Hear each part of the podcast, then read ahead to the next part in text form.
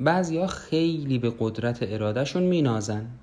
سهرخیزن سرشون بره باشگاهشون ترک نمیشه ناخونشون رو نمیجوان حتی نوشابم نمی‌خورن. فکر کن.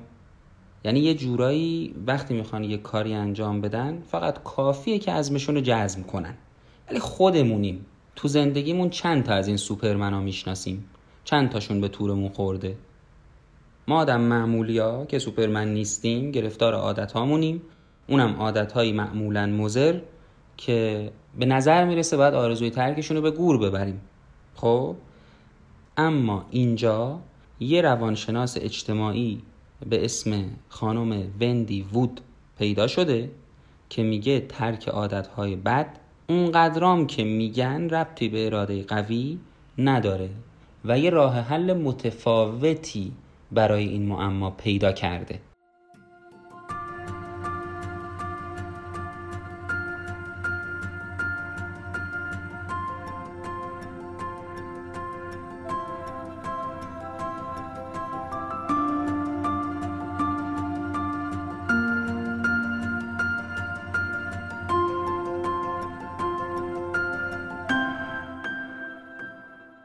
سلام.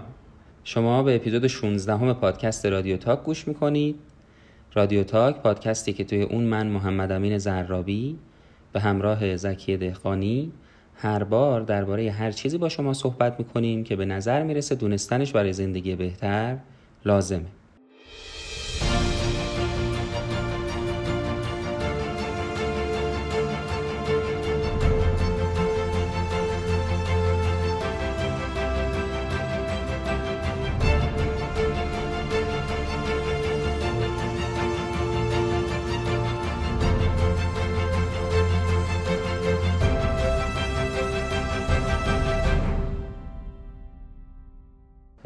مطلب این اپیزود رو آقای جروم گروپمن در وبسایت نیویورکر و با عنوان Can Brain Science Help Us Break Bad Habits منتشرش کرده و وبسایت ترجمان هم اون رو با عنوان ترک عادتهای بد ربطی به اراده قوی ندارد و با ترجمه آقای علی امیری منتشرش کرده.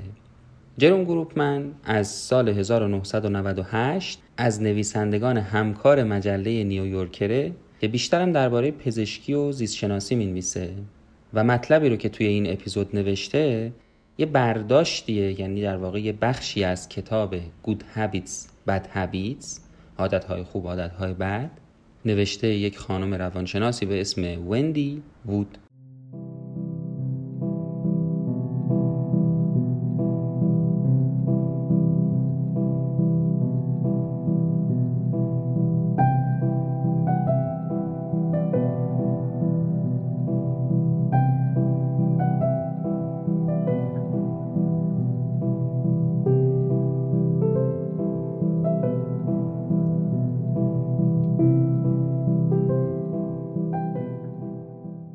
نویسنده داستان این مقالش رو اینجوری شروع می‌کنه. میگه من چند سال قبل یه گوشی هوشمند یه اسمارت فون خریدم. خیلی زودم عاشقش شدم. خب جالب بوده برام اینکه می‌تونستم با گوشیم ایمیل بفرستم. دیگه نمی‌خواست برم پای لپتاپ.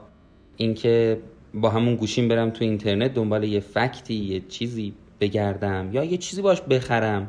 و اصلا مهم نباشه که من اون لحظه کجا هستم. خیلی جالب بوده. برای هممون جالبه. و این نویسنده میگه برای من به معنی دستاورد تصور ناپذیری تو بازدهی بود. یعنی من اصلا فکر نمی کردم که یک روزی اینقدر بتونه یه وسیله بازدهیمو بالا ببره.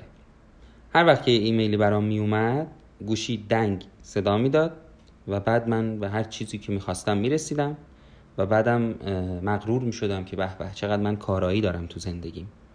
SMS ها برام می اومدن ایمیل ها برام می اومدن پیام دوستانم تو فضای مجازی برام میومد بعد میگه کم کم اینجوری شده بود که هر وقت گوشیم صدا می‌داد یه notification ی براش میومد برش میداشتم و احساس می‌کنم که شبیه سگ پاولوف شده بودم که وقتی زنگوله رو به صدا در میارن اونم آب دهنش راه میافتاد. بعد میگه یواش یواش احساس کردم که همین گوشی که خیلی بهش مغرور بودم و کاراییمو بالا برده بود و عاشقش شده بودم و ازش لذت می بردم مزاحمم شد. مزاحم کارم مزاحم صحبتم با بقیه. مثلا داشتم حرف می‌زدم با یکی. یهو این صدا می‌داد. خب منم ناخداگاه برش میداشتم که اونو نگاه کنم ببینم چه پیامی برام اومده. و میگه من متوجه شدم که این ماشینی که اول کار مثل یه خدمتکار معجزه‌گر میمونست کم کم منو برده خودش کرده. نویسنده میگه من همیشه خیلی به قدرت ارادم مینازیدم. دیدین خیلی ها هستن که میرن پزشکی می‌خونن؟ و خب بالاخره سخت دیگه. سهرخیز باشن شیفتای طولانی بدن وقتی دوستاشون تو مهمونی و خوش میگذرونن. اینا ارادهشون قابل ستایشه. و خودش میگه که من هم همینطور اراده قوی داشتم و اصلا یه جورایی سابقه ای داشتم از اینکه بتونم رضایتم رو به تأخیر بندازم. حالا کاری نداریم. بعد گفتم خب چیکار کنم چیکار نکنم که بتونم از شر این گوشی خلاص بشم؟ گفتم میام سایلنتش می‌کنم. میذارمش رو حالت بی صدا و ولی نتیجه منفی گرفتم. نتیجه این شد که من بیشتر چکش می‌کردم. من بادا یهو چیزی بوده و من حواسم نباشه. یکی به هم زنگ زده باشه و من نفهمیده باشم. یکی پیام اورژانسی داده باشه و من ندیده باشم. خب این که بدتر شد. و میگه من فقط موقعی تونستم مقاومت کنم که روزای تعطیل بود. روزای تعطیل قرار گذاشته بودم که هیچ ایمیلی نخونم. ولی بازم تو همون روزای تعطیل میگه نگاه اقربه ها می‌کردم. که ببینم بالاخره کی می‌رسم به اون موقع که بتونم گوشیمو چک کنم.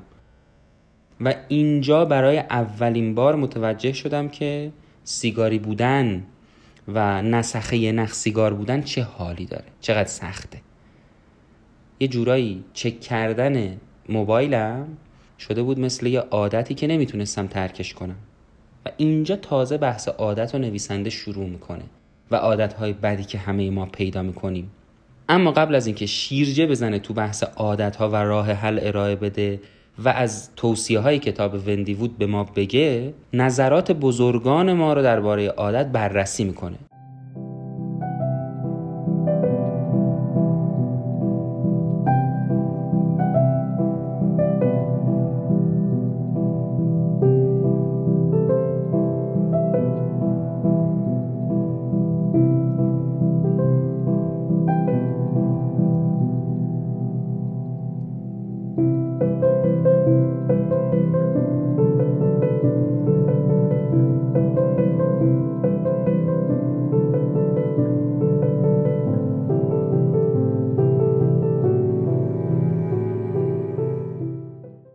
آقا عادت ها چه خوب چه بد مدت ها هست که فیلسوفا و سیاست گذارا و اصلا همه رو مجذوب خودشون کردن. ارسطو تو کتاب اخلاق نیکو خوسیش اندیشه هایی که درباره فضیلت انسان وجود داره رو بررسی می‌کنه و به اختصار میگه آقا بعضیا اعتقاد دارن که آدما به خاطر ذاتشون خوب میشن بعضیا میگن به خاطر عادتهاشون خوب میشن. و دسته سوم میگن به خاطر آموزش و تعلیمشون خوب میشن. اما من ارسطو میگم که آدم ها به خاطر عادت هاشون خوب میشن. آدم ها به خاطر عادت هاشونه که به فضائل می‌رسن و از رضائل دور میشن. یا سیسرو میگه که عادت ذات دوم ماست. هنوزم میگن این عبارتو عادت ذات دوم ماست هنوزم استفاده میشه. و الکساندر همیلتون یه ضرب المثلی رو استفاده می‌کنه میگه که آدم ها رو می‌تونیم به سادگی مخلوق عادت هاشون بدونیم. خیلی جالبه ها.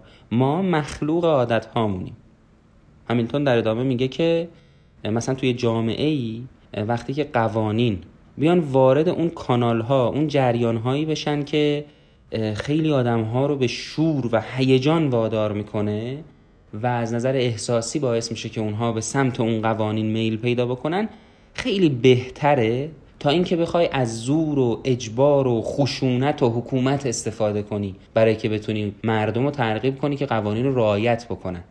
منظورش اینه که بهتره که ما یه کاری کنیم که مردم یواش یواش و آروم آروم عادت کنن به انجام قوانین از راههایی که می‌تونه روشون تأثیر گذار باشه تا اینکه بخوایم از زور استفاده بکنیم. بعد نویسنده دوباره برمیگرده به همون بحث عادت ها و اینکه از نظر علمی امروزه چه نگاهی به عادت ها میشه. میگه عادت ها امروزه یه بستر خیلی خوبی شدن برای که بیان روشون تحقیقات انجام بدن. روانشناسا اومدن بررسی کردن که چی میشه که یه رفتار عادتی تو آدما پیدا میشه و بعد تاثیر این رفتارها روی سلامت آدما روی شادی آدما رو بررسی کردن. ویلیام جیمز روانشناس مشهور همون حرف ارسطو رو می‌زنه و یه جورایی پاشو فراتر از ارسطو می‌ذاره میگه که آقا تمام زندگی ما تا اونجایی که یه شکل معینی داره چیزی نیست جز یه توده ای از عادت ها حالا عادت های عملی احساسی فکری و هر چیزی که فکرشو بکنید اصلا اینا دارن ما رو بدون مقاومت به سمت سرنوشتمون می‌برن. دیگه حالا ویلیام جیمز به نظر می‌رسه که خیلی شلوغش کرده و تاثیر عادت رو خیلی زیاد می‌دونه. اینکه میگه ما رو بدون مقاومت به سمت سرنوشتمون می‌برن عجیبه.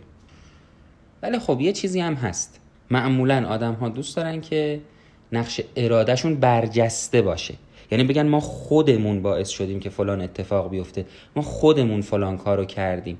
تأثیر کار ما بود. اراده ما بود. می‌دونید؟ اینجوری هستیم. و دوست نداریم منفعل باشیم و بگیم که آره همه چیز به خاطر عادت هاست و ما اصلا هیچ نقشی نداریم. پس قدرت اراده چی؟ اصلا بازاریابا مثلا نایک یه شعار داره میگه فقط انجامش بده just do it. یا نیوبلنس میگه مسیر خودت رو آشکار کن. می‌خواد یه جورایی تملق اراده ما رو بگه یه جورایی چاپلوسی ارادمون رو بکنه. خب؟ اینا هم از این طرف بوم افتادن. می‌خوان بگن ما هم خیلی نقش داریم. از اون طرف باز می‌بینیم که یه بخش بزرگی از روانشناسی عام پسند می‌خواد هی سعی کنه که بگه آقا ما می‌تونیم خیشتندار باشیم باید باور کنیم که خیشتنداری جزی از وجود ماست و حتی یه آزمایش هم انجام شد آزمایش مشهور مارشمالو تو دانشگاه استنفورد. اومدن یه سری از بچه ها رو نشوندن توی اتاقی جلوشون یه مارشمالو قرار دادن. و می‌خواستن ببینن که اینا چقدر می‌تونن در مقابل این مارشمالو مقاومت کنن اینکه بخورنش یا نخورنش. بهشون هم گفتن که می‌تونید الان این یکی رو بردارید و بخورید. می‌تونید هم پنج دقیقه یا ده دقیقه صبر کنید. در عوض بعد از ده دقیقه دو تا مارشمالو بهتون میدیم.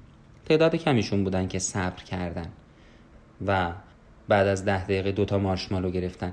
ولی این آزمایش نتیجهش این شد که بعد از اینکه سالها این بچه ها رو دنبال کردن زندگیشون رو فالو کردن دیدن که اونهایی که تونستن صبر کنن بعد از 20 سال 30 سال به طور کلی آدم های موفق تری در جامعه بودن.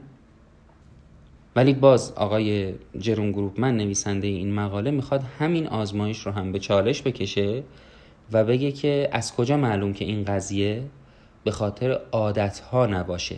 و نتیجه همین آزمایش مارشمالو و اون رفتاری که بچه ها توی این آزمایش از خودشون نشون دادن از کجا معلوم که به خاطر عادت هاشون نباشه؟ اگر به خاطر عادت باشه قضیه خیلی تغییر می‌کنه. اما در مورد این آزمایش من در ادامه توضیح میدم و جور دیگه ای که به این آزمایش نگاه میشه و تغییراتی که توی این آزمایش دادن رو حتما دربارهش صحبت می‌کنم.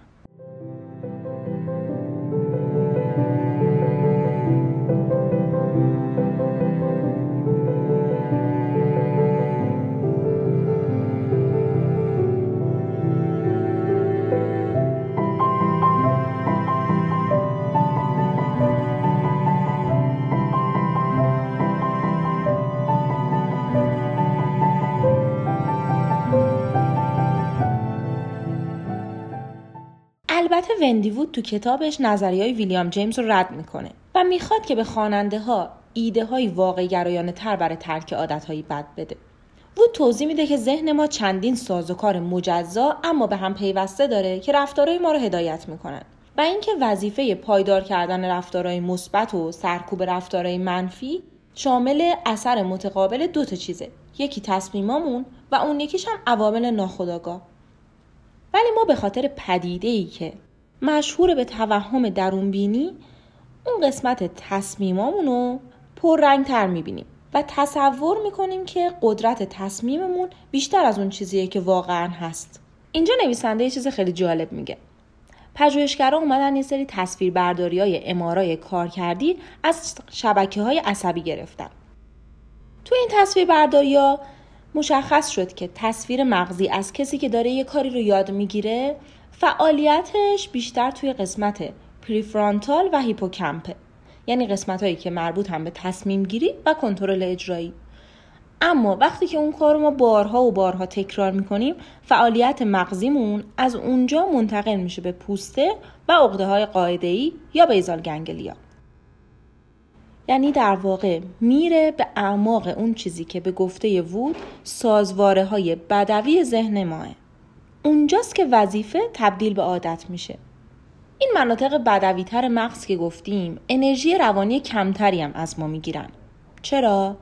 چون که اینجا توالی های کامل کارای ما به هم متصل میشن و بهش میگن فرایند دسته بندی حالا این یعنی چی؟ برای اینکه بهتر بفهمیم یه مثال زده. مثلا زمانی رو در نظر بگیرین که سوار ماشین شدین و می‌خواین رانندگی کنین. اینطور نیست که ما به صورت جداگونه به همه کارامون فکر کنیم. مثلا بستن کمربند روشن کردن ماشین نگاه کردن تو آینه ها و فشردن پدال گاز. در واقع همه این کارها انگار که توی یه بسته قرار دارن و نشستن توی ماشین مثل یه سرنخ محیطی میمونه که اونو برانگیخته می‌کنه و این بسته باز میشه و ما همه این کارا رو به صورت ناخودآگاه انجام میدیم. یعنی اینکه این ذهن ما رو آزاد می‌ذاره تا تمرکزمون رو بذاریم رو اون چیزی که بیشتر از بقیه چیزا نیاز به توجه داره. مثلا اینکه کجا می‌خوایم بریم یا چیکار قراره بکنیم. در واقع تمرکز پژوهش وود در اصل نه روی عادت ها بلکه روی مداومت بود. مثلا برای رفتارهایی که گاه به گاهی تنها یه بار اتفاق میفتن ما احتیاج داریم که تصمیم آگاهانه بگیریم. اما برای رفتارهایی که شامل تکرار میشن عادت ها حیاتی هن. حالا حدس می‌زنید که چند درصد رفتارهای ما از روی عادت باشه؟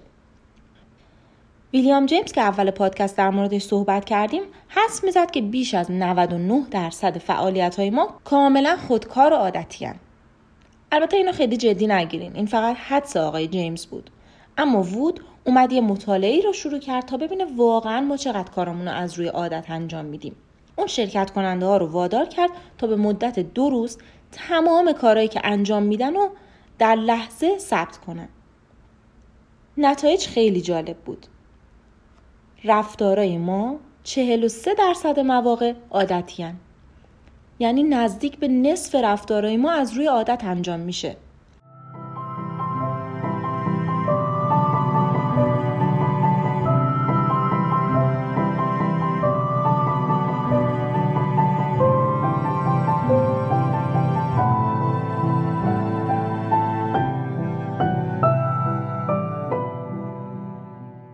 نویسنده به اینجا که می‌رسه میگه خب حالا می‌خوایم درباره این توضیح بدیم که چرا دانش آگاهانه نمی‌تونه به تنهایی و به خودی خود برای که رفتار ما آدم ها رو تغییر بده کافی باشه.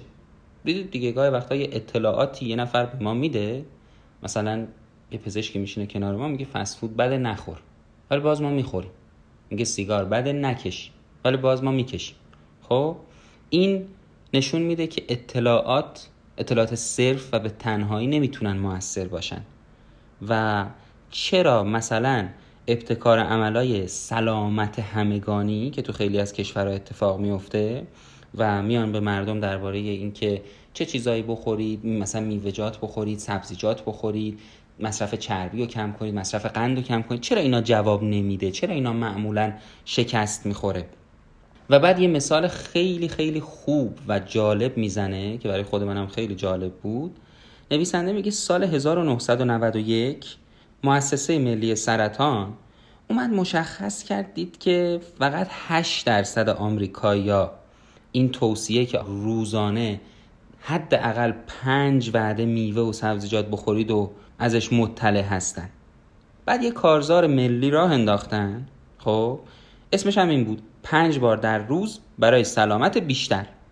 6 سال بعد 39 درصد آمریکایی‌ها درباره پنج وعده میوه و سبزی در روز می‌دونستن. خب فقط می‌دونستن. یعنی یه افزایش پنج برابری. 8 درصد شده بود 39 درصد. ولی در عمل رژیمای غذایی واقعی خیلی کم تغییر کرده بودن. دوباره ده سال بعدش مسئولین سلامت کشور و مسئولین دولتی دوباره تلاش کردن یه برنامه را بندازن. اسمش هم گذاشتن میوه و سبزی مهم بیشتر خوردن آنهاست. با وجود این تا سال 2018 یعنی 11 سال بعد از اینکه این برنامه شروع شد فقط 12 درصد آمریکایی‌ها روزی دو وعده میوه میخوردن و فقط 9 درصد آمریکایی‌ها روزی سه وعده سبزیجات میخوردن. یعنی در عمل یه تغییر خیلی خیلی کم اتفاق افتاده بود. با وجود اینکه برنامه برنامه خیلی بزرگی بود و اطلاعات خیلی خوبی داشت می‌داد به مردم. پس اینجا نویسنده به ما میگه که صرف اطلاع دادن به ما درباره اون چیزی که برامون خوبه اصلا به درد نمی‌خوره. چون بخش زیادی از اون چیزی که می‌خوریم میپزیم می‌خریم و هر کار دیگه ای تحت کنترل عادت.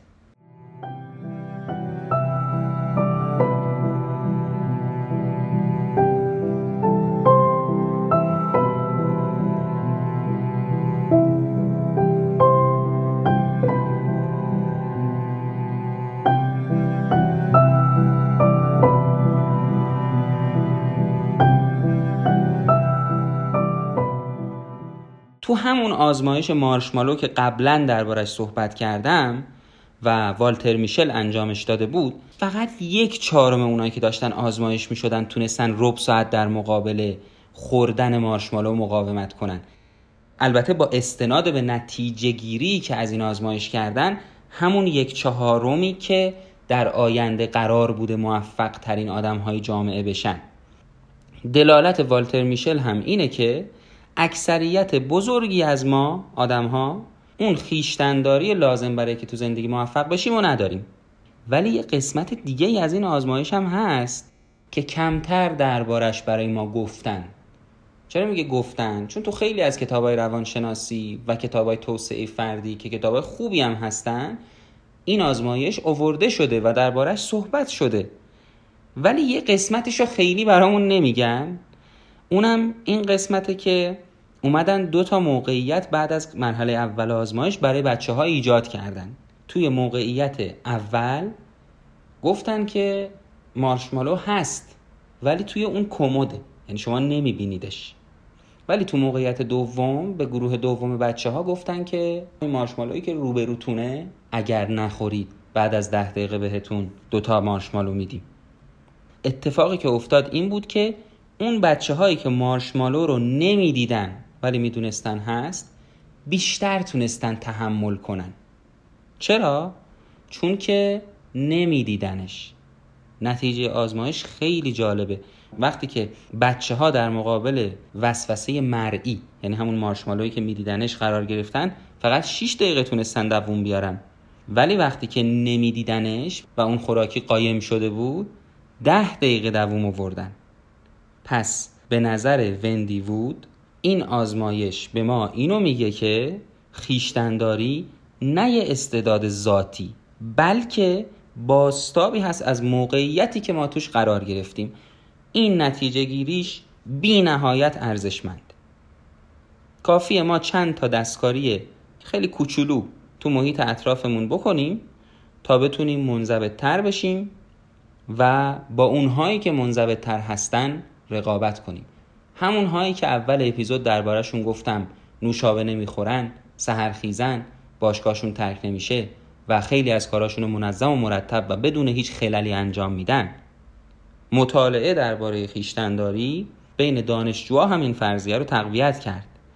به یه سری دانشجو اومدن گفتن که هر وقت با خودتون میگید ای وای نباید این کارو بکنم؟ گزارش بدید. مثلا وقتی که تا دیر وقت بیدار میمونید شبا. یا وقتی تا لنگ زور میخوابید وقتی پرخوری می‌کنید وقتی اهمال کاری می‌کنید همه اینا رو یادداشت کنید.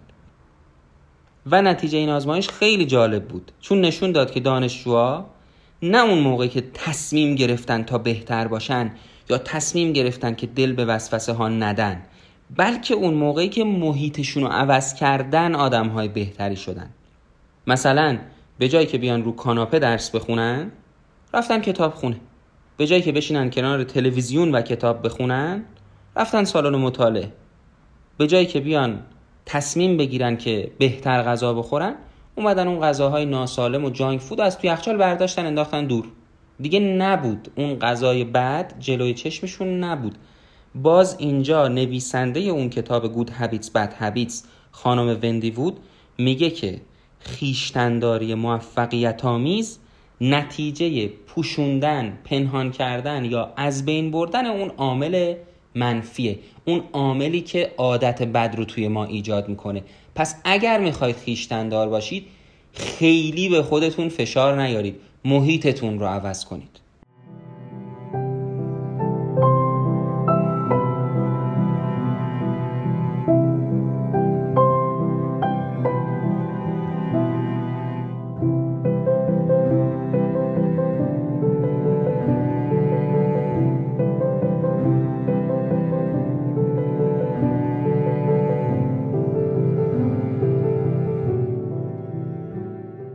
اینجاش که واقعا جالب بود و نویسنده در ادامه حرفای جالبتری هم می‌زنه. میگه ببینید خیلی از آدما هستن وقتی پرسشنامه های خیشتنداری رو بهشون میدی وقتی تستا رو می‌زنن خیلی نمرای بالایی می‌گیرن. و باز باید توجه کنیم که آقا خانم شاید فضیلتی که این آدم ها دارن نه به خاطر شکیبایی صرف خودشون باشه بلکه به خاطر موقعیتی باشه که توش قرار گرفتن. یه آزمایشی اومدن تو آلمان درباره همین خیشتنداری انجام دادن و به این نتیجه رسیدن که مردم خیلی می‌تونن مقاومت کنن در مقابل اون عواملی که عادتهای بد براشون ایجاد می‌کنن. خیشتنداری مقدارش خیلی بالا بود. ولی دلیلش این بود که مردم جوری زندگی می‌کردن اونجایی که این آزمایش انجام شده بود که اون عامل ایجاد عادت بد رو پوشونده بودنش. از جلوی چشمشون محو کرده بودن. و اینجاست که اون نظریه اصلی خانم وندی بود توی کتابش مطرح میشه. راه ترک عادتهای بد اصلا تو عزم جزم نیست. بلکه تو اینه که ما بتونیم همون محیطی که داریم توش زندگی می‌کنیم رو دوباره جوری بسازیمش که بتونیم عادتهای خوبمون رو توش پایدار کنیم و عادتهای بدمون رو توش از بین ببریم. یعنی تاثیر محیط و از اون عزم جزم و تلاش بیشتر می‌دونه. و اینجا ارجاع میده به کرت لوین روانشناس آمریکایی آلمانی تبار که میگه که رفتار ما آدم ها از یه دسته ای از نیروها متأثره که میشه این نیروها رو مقایسه کرد با نیروی گرانش یا دینامیک سیالاتی که مثلا باعث میشه یه رودخونه تندتر یا کندتر جاری بشه. خب کارکرد این نیروها وابسته به اینه که ما کجا هستیم چه کسی دور بر ماست چه وقت از روزه و آخرین کارهایی که انجام دادیم چی بوده. و اینجا میگه ما به نحو متناقضی متوجه شدیم که ما نه از طریق قدرت اراده بلکه اتفاقا برعکس از طریق حذف قدرت اراده از معادله تونستیم روی یک موقعیت کنترل به دست بیاریم.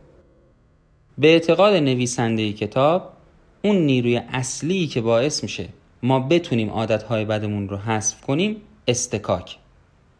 یعنی ما اگه بتونیم عادتهای بدی که داریم و یه جورایی اسباب زحمت کنیم اون موقع این اینرسی می‌تونه ما رو ببره به سمت فضیلت.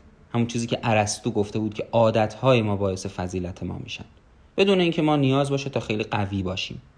بعد یه سری شیوه هایی رو به ما یاد میده و میگه که شما می‌تونید مثلا از اونها وام بگیرید یا یاد بگیرید که چجوری عادتهای بد رو از بین ببرید. و مثال می‌زنه از مصرف سیگار توی آمریکا. میگه یه زمانی تصمیم گرفته شد که سیگار کشیدن در رستوران ها، کافه ها، هواپیماها و قطارها ممنوع بشه. مالیات هایی که به سیگار تعلق می گرفت سه برابر شد. ماشین های خودکاری که توی خیابون توی فروشگاه ها توی فرودگاه ها سیگار میفروختن کلا معدوم شدن از بین رفتن و برشون داشتن. و رادیو تلویزیون هم دیگه تبلیغات تنباکو توشون دیده نشد و همین باعث شد که مصرف سیگار بیاد پایین. یعنی چی؟ یعنی که سیگار رو پوشوندنش. گفتن آقا ما سیگار دیگه عرضه نمی کنیم مالیات بهش میبندیم. گرونش می‌کنیم. نمی‌ذاریم که یه جاهای استعمال بشه. بنابراین مصرفش کم شد. اما حالا بیایم از اون طرف نگاه کنیم. اگه همین تلاش انجام می‌شد برای که افراد خودشون با تلاش و ارادهشون و عزم جزمشون بخوان سیگار رو ترک بکنن قطعا خیلی سختتر بود.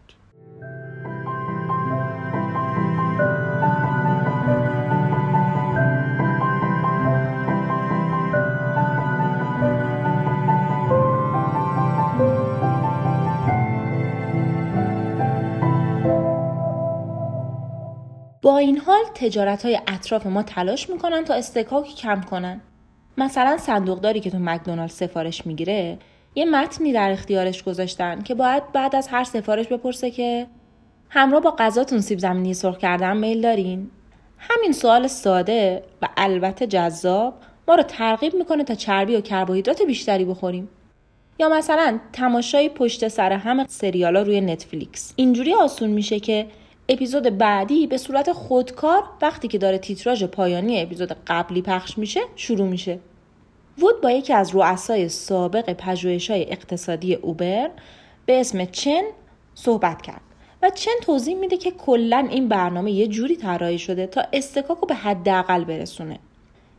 اون میگه که جی پی اس گوشیتون خودش می‌دونه شما کجا هستین. حتی لازم نیست شما بهش فکر کنید. یا اینکه بدون دست کردن تو جیبتون و در آوردن پول نقد می‌تونین هزینه رو پرداخت کنید. آقای چارلز داهی یه کتاب پرفروش داره به اسم قدرت عادت که توی کتابش در مورد این صحبت می‌کنه که چجوری صنعت فسفود یه سری محرکا رو طراحی می‌کنه تا ما رو به مصرف بیشتر مجبور کنه.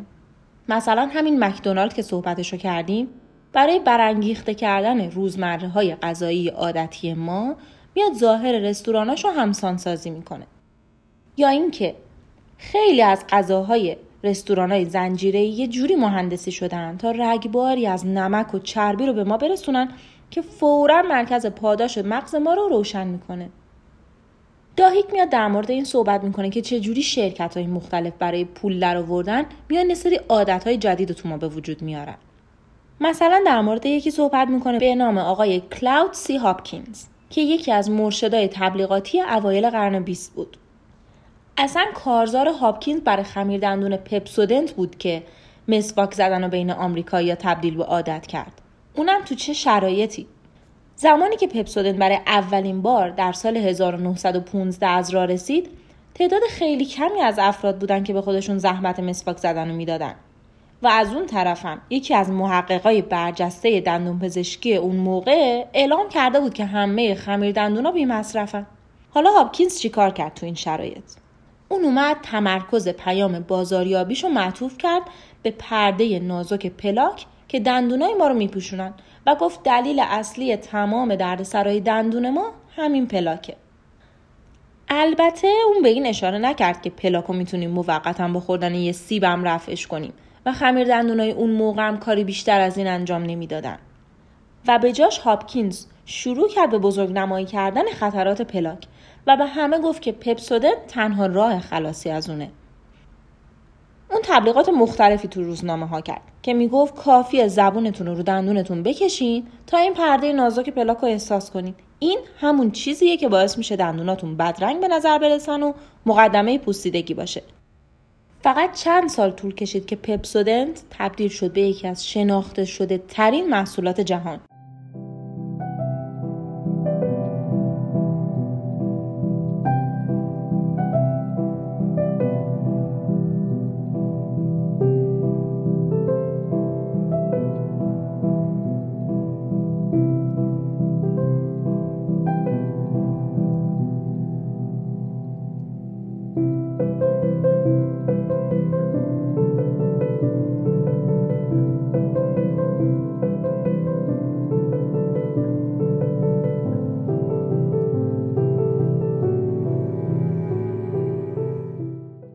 چرا واقعا این اتفاق افتاد؟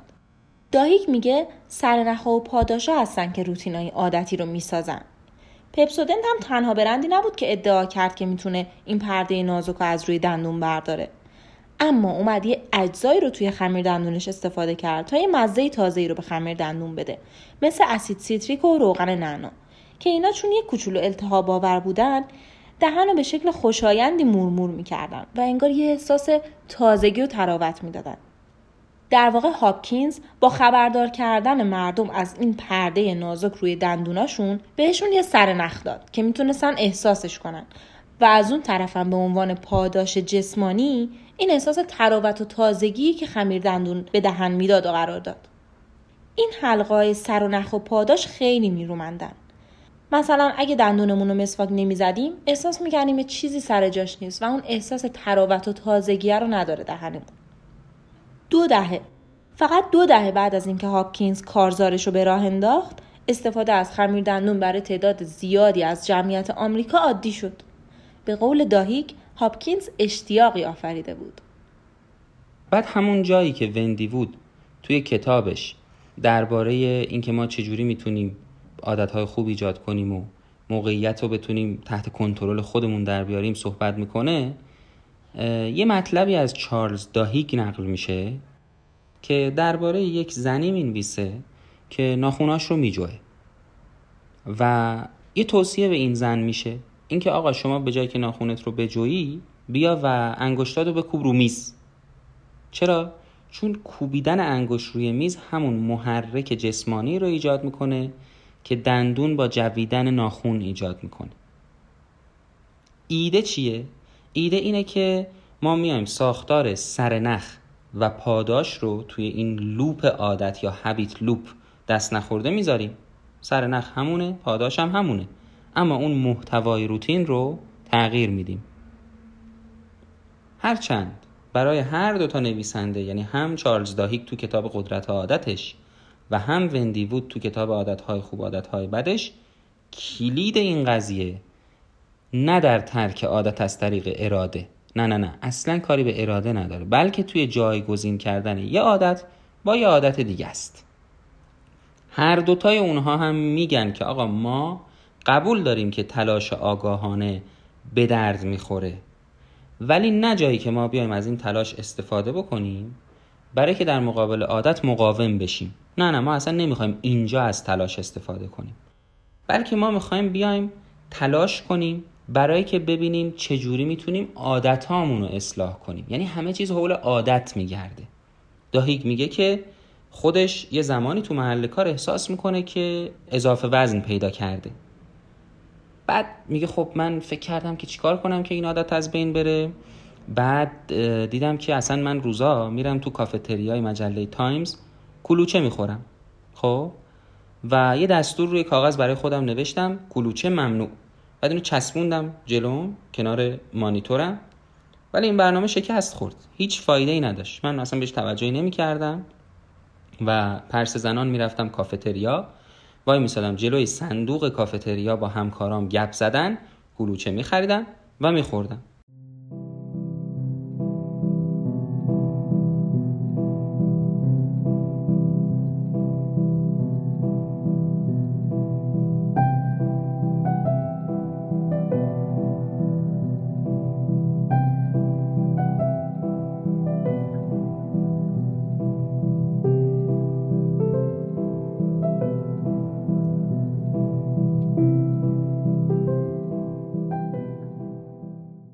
اینجا داهیک یه کار جالبی می‌کنه. وقتی اون برنامه دستور کلوچه ممنوع شکست می‌خوره میاد و تصمیم می‌گیره که محرک اون عادت رو پیدا کنه. بعد پنج تا دستبندی رو مطرح می‌کنه زمان، مکان، وضعیت روحی، سایر افراد و آخرین کاری که بلا فاصله قبل از اون کار عادتی انجام دادم. همه اینا رو بررسی می‌کنه. مثلا نگاه می‌کنه ببینه که اون موقعی که میره کلوچه بخره گرسنش بوده یا خستش بوده؟ استراحت لازم داشته؟ می‌خواسته قند خونش رو ببره بالا؟ هدف چی بوده؟ بعد برنامه روزانهش رو میاد عوض می‌کنه. میگه من به جای اینکه برم کافتریا میشینم پشت میزم دونات می‌خورم خب؟ یا میرم بیرون پیاده روی می‌کنم. یکم پیاده روی می‌کنم برمیگردم سر میز کارم. ای همینجور آزمون و خطا می‌کرده اینو امتحان می‌کرده اونو امتحان می‌کرده.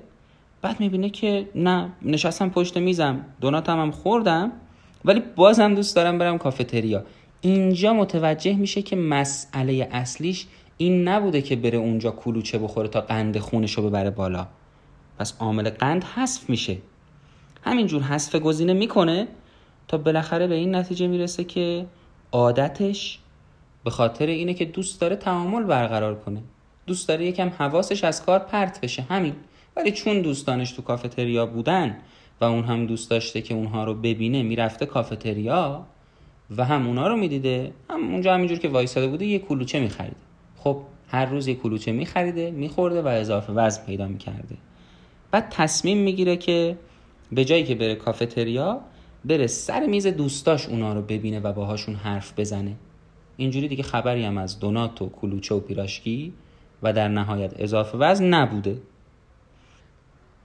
آخر این مقاله رو نویسنده با دو تا توصیه خانم وود توی کتابش تموم می‌کنه. اون هم برای ترک اعتیاد به موبایل. میگه ما هممون این روزا گروگان گوشی های هوشمندمون شدیم خب؟ و حالا بیام یه کاری بکنیم که این اعتیادمون به موبایلامون کم بشه. اولین کاری که باید بکنیم اینه که ما بیایم وابستگیمون رو تشخیص بدیم و تایید کنیم که واقعا این اعتیاد به موبایل باعث شده که کارمون تعاملات اجتماعیمون و رانندگی ایمنمون مختل بشه. و تو قدم دوم توصیه می‌کنه که بیاید سرنخهای زمینه ای رو کنترل کنید. مثلا ببینید چی باعث میشه که برید گوشیتون رو برش دارید نگاش کنید. مثلا یه نفر میگه من گوشیم که صدا میده میرم برش میدارم. خب گوشی تو silent کن. یه نفر میگه نه من گوشیم silent هم باشه. باز میرم سراغش. همین که ببینمش میرم سراغش. خب پس گوشی تو بذار یه جای دیگه ای از خونه. یا یه جای دیگه ای از محل کار. بذار تو کشو بذار تو کمد بذار توی اتاق دیگه. این توصیه رو خانم وندی وود می‌کنه و میگه به هر حال اگر سرنختون سمعیه صدا رو از بین ببرید. اگه بسری خودش رو از جلوی چشمتون پنهان کنید و میگه من خودم هم کاری که کردم این بود که وقتی که صبح ها می‌خواستم صبحونه رو آماده کنم دقت کردم دیدم که وقتی گوشیمو توی اتاق دیگه جا می‌ذارم بهم کمک می‌کنه. یا وقتی تو ماشینم میذارمش تو داشبورد. وقتی دارم قدم می‌زنم میذارمش توی جیب زیپدار که نبینمش. وقتی که میرم سر کار میذارمش تو کشوی میزم. دائما اون رو از چشمم پنهانش می‌کنم. بعد از یه مدتی این عادت منفی موبایل چک کردن از بین میره. و در نهایت به ما توصیه می‌کنه که پاداش های جدیدی پیدا کنیم به عنوان جایگزین امکانات گوشی موبایل. مثلا اگر می‌خواید با موبایلتون آهنگ گوش بدید با رادیو این کارو بکنید. یا مثلا اگر دوست دارید توییت ها و ایمیل ها رو بخونید یعنی اهل مطالعه اینجور متن هستید اب نداره برید تو اینترنت اون نویسنده هایی که تالا ازشون هیچ مطلبی نخوندید اونا رو بخونید و در نهایت ترک اعتیاد به موبایل باعث میشه که آخر روز ببینید که احساس آرامش بیشتری داشتید و آزادتر بودید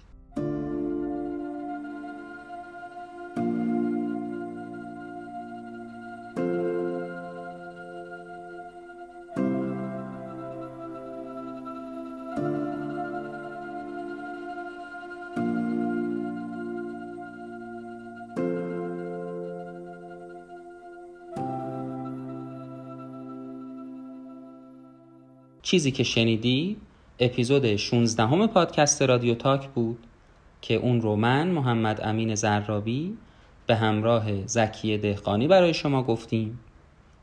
این اپیزود برگرفته از مقاله ای بود که آقای جروم گروپ من نویسنده نیویورکر نوشته بود.